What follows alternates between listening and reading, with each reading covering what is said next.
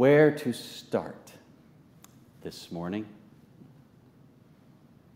I confess I have family who have actively prayed for and worked for the overturning of Roe for decades. And I have in that very same family people who are actively beyond angry and grieving and protesting. And somewhere in that wide range in the mix are many women who are immediately and, and directly impacted in ways we cannot uh, nearly know, given the unique complexities and circumstances surrounding every pregnancy, and I, as a male, cannot at all pretend to appreciate. More, I readily recognize that, that Friday's ruling felt significant not only because of the significant shift in law, but, but almost immediately, right? The reverberations were felt uh, in, in, other laws and, and, and, and then, of course, the nerves throughout the country in such a way that, that even as we don't know how all this will play out in the long run, all of us sense that this is part of, of, of some kind of continued significant shift in the very landscape of the way we share and do life together.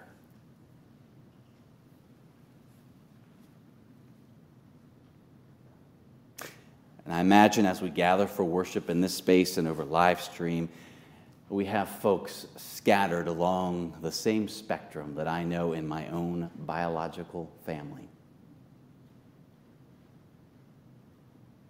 Some folks who are very much immediately impacted by this themselves or, or right there in their family. And then all of us, of course, who, who sense the reverberations coursing through our being and the fabric of our nation. Where, where then to start? You know, I'm drawn to remember the prayer that we do pray together every week and that we will pray together in a bit. Our diverse voices join and at one point, always that petition Thy will be done on earth as it is in heaven. Whatever heaven's all about, whatever your realm is all about, whatever your way is all about, land that here. Land it on our land. Land it on our church, land it on our hearts. And so we will, we will start there. We will start with our shared ache for heaven to land on earth. And whatever that looks like, however that then intersects with our realities this day. And, and we do that this day by looking at Matthew chapter 20. This glimpse Jesus gives us into what the kingdom of heaven looks like on earth. It begins, as you heard Susan emphasize, for the kingdom of heaven is like this for God's way on earth as it is in heaven. It, it, it's like this it's like a landowner, it's like an employer, it's, it's like a boss. Goes out early for, to find some, some laborers to work in his vineyard, and, and they mutually agree on a fair wage. And, and that's a wage in that day that's going to support that worker and the worker's family. You heard the landowner comes back at nine and gets to more workers that are without work, and the NRSV translates that people are standing there idle um, which can imply maybe they're lazy, they're not showing initiative. But, but the, the literal Greek there just says they were, quote, without work. Doesn't comment one way or another on why. They're without work, but they're without work. Come on, work in the vineyard. I will pay you what is right. The story's kind of moving along without incident, but, but it starts to get a little strange, right? The landowner comes back out at three and at five and finds more workers and invites them to the vineyard. And any landowner would have a decent sense about of the amount of work needed to be accomplished on his vineyard for the day. why didn't he hire the right amount of people at 6 a.m.? Nothing in this parable indicates we have a foolish landowner who has no basic sense for how to run and manage the, the vineyard. In fact, it's our first indication that maybe doing the work of the vineyard and finishing the work of the vineyard is actually not the priority for this vineyard owner. Maybe this landowner keeps inviting more and more people at all hours of the day because, because he has a different priority. And in fact, he does. He's, he's about to press into and disrupt an assumption that takes root in the very heart of all of us, often at a very early age. I remember myself at the age of seven standing alongside my brother Michael, who was five then. We were at the end of our driveway on a hot June, summer, kind of mid morning time frame in Cincinnati, Ohio, where I grew up. We had just finished setting up our very first lemonade stand, and the business was coming in. 25 cents for a cup here, 25 cents for a cup there, 25 cents cup, 25 cents cup. Couple hours in, my Aunt Carrie, she drives by in her red minivan. Hey, boys. Hi, Aunt Carrie. Looks good. But, boys, I don't have any money on me right now. To his eternal credit, my younger brother Michael starts to reach for a cup and, and pour my Aunt Carrie uh, lemonade on this blistering hot day. To my eternal damnation, I am confident. I stop him in his tracks and say, Oh, so sorry. Maybe come back later? Because, I mean, it's not fair. It's not fair that all these people paid a quarter for their lemonade. Now someone comes along and thinks they can get it free. To her eternal credit. Aunt Carrie graciously drove on and does not hold this against me today. But it's one of a, few handful of childhood memories that I can see vividly the whole scene because I remember how, how deeply this sense of fairness ran within me and how immediately and deeply wrong it felt to have the fairness possibly violated.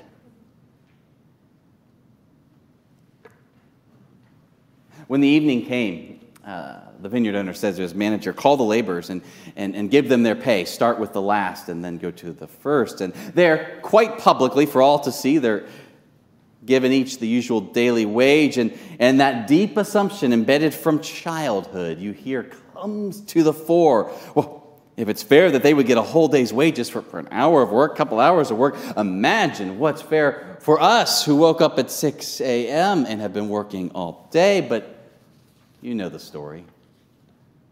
They also received the daily, same daily wage. Surely they would have all been perfectly content had they worked and been given the amount mutually agreed upon in sort of a private here you go here you go here you go but but once they're able to see what everybody else is getting once they're able to evaluate what everybody else is getting and kind of compare to what they got How many are the ways this is so often our reality? I mean, I wonder where are the places we might readily and rightly point to and say, that's, that's not fair. She got into that school, and you know they have that family connection, and, and, and, and, and she didn't. We worked harder and we worked longer. They just arrived, and they got that windfall. And here, this family has been faithfully working at it for so long, and they've They've lost almost everything. His scan was negative. He has never made a healthy choice in his life. And here is this health and fitness nut uh, about to have to go through chemo. That far less credentialed person was appointed or given the job than the far more credentialed person and we've been aware of these unfairnesses for some time, no? Yeah, I, I came across the remarks of Reverend Samuel T. Lloyd III. Actually, the final remarks he gave in 2011 after serving as the dean of the National Cathedral in Washington, D.C., from 2005 to 2011. And he was reflecting on this very passage in Matthew 20. And he wrote at one point in that reflection, you know, people, again, 2011, people are in despair at the dysfunction of this Congress. They're mad as hornets at the president, the banks, Wall Street executives, and anyone else they can pin blame on.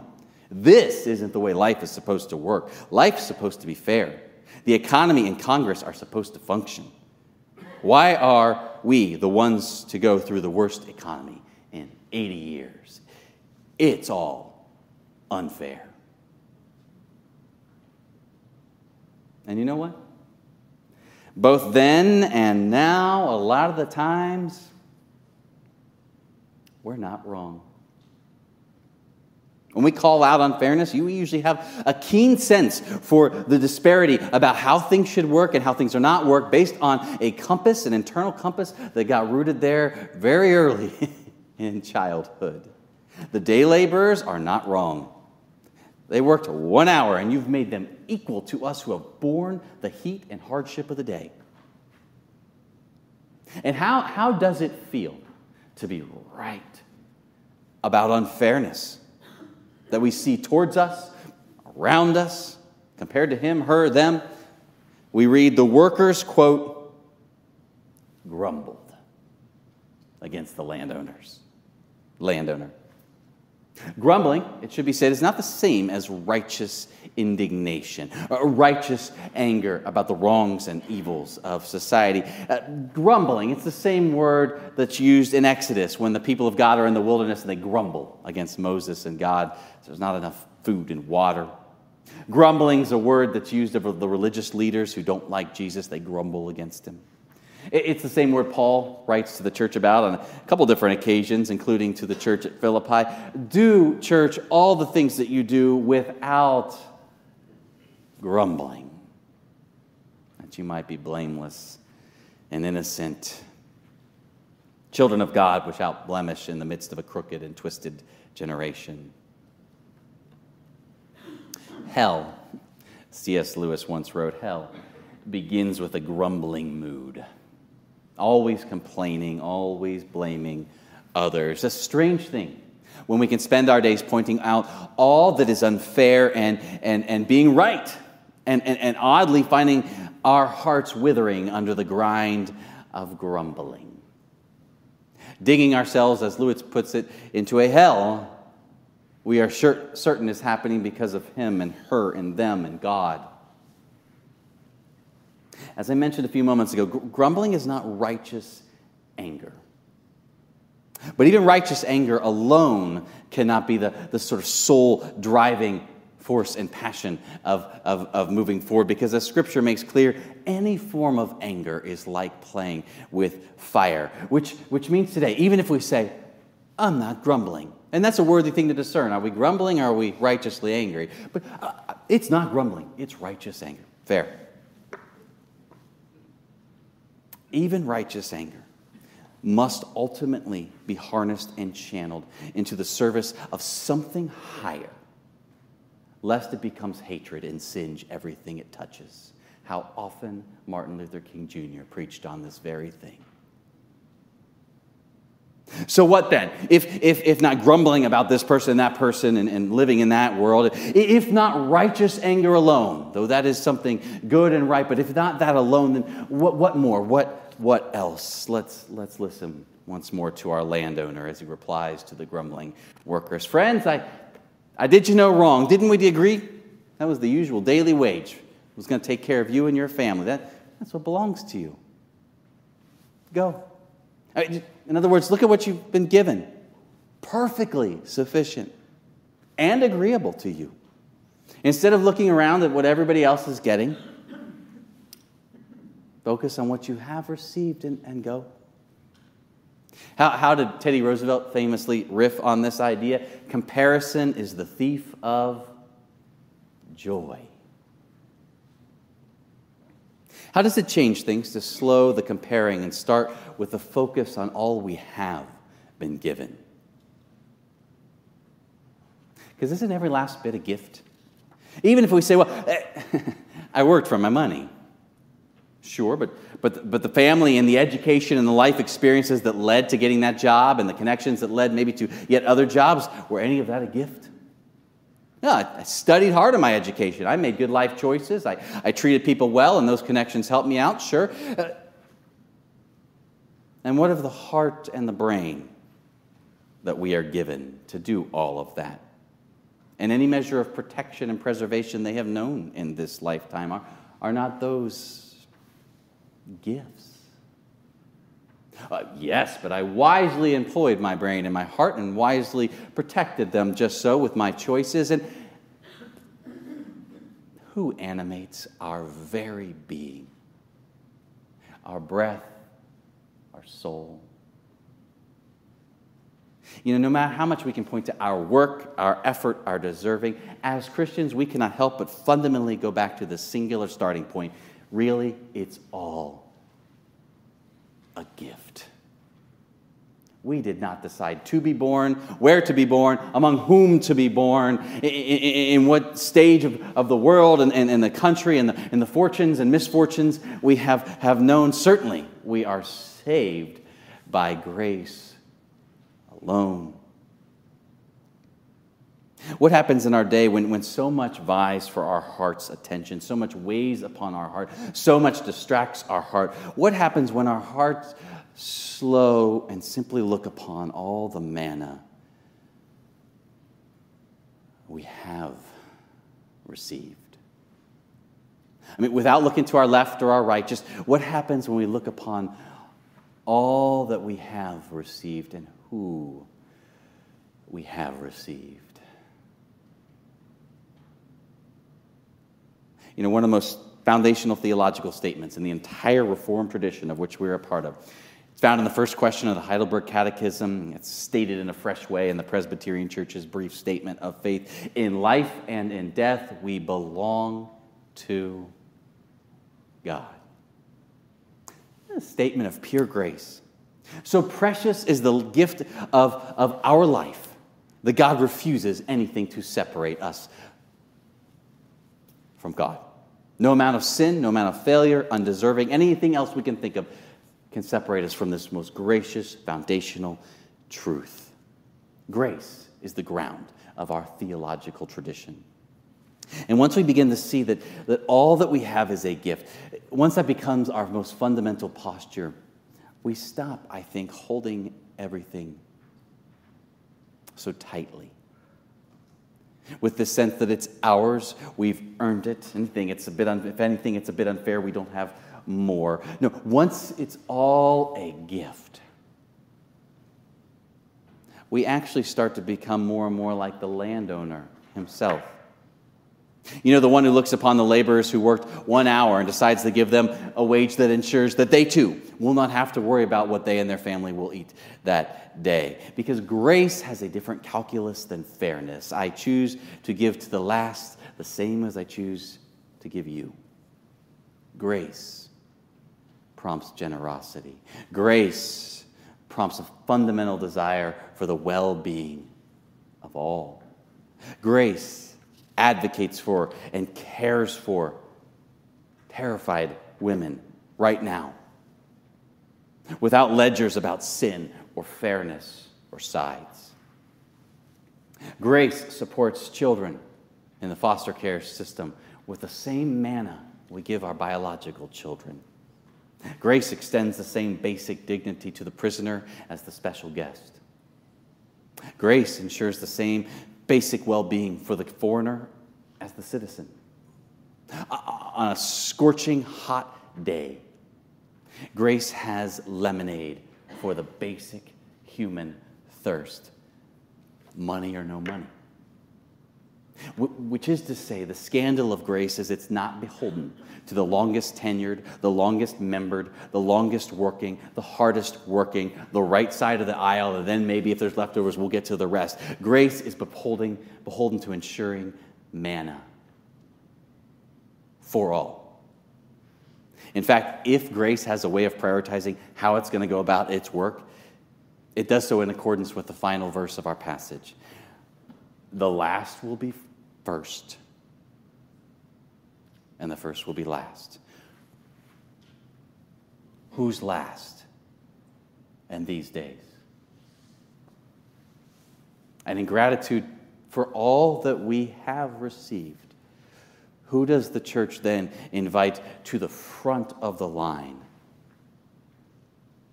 and the front of our hearts, regardless of how scandalous it is to disrupt the ledgers? Amen.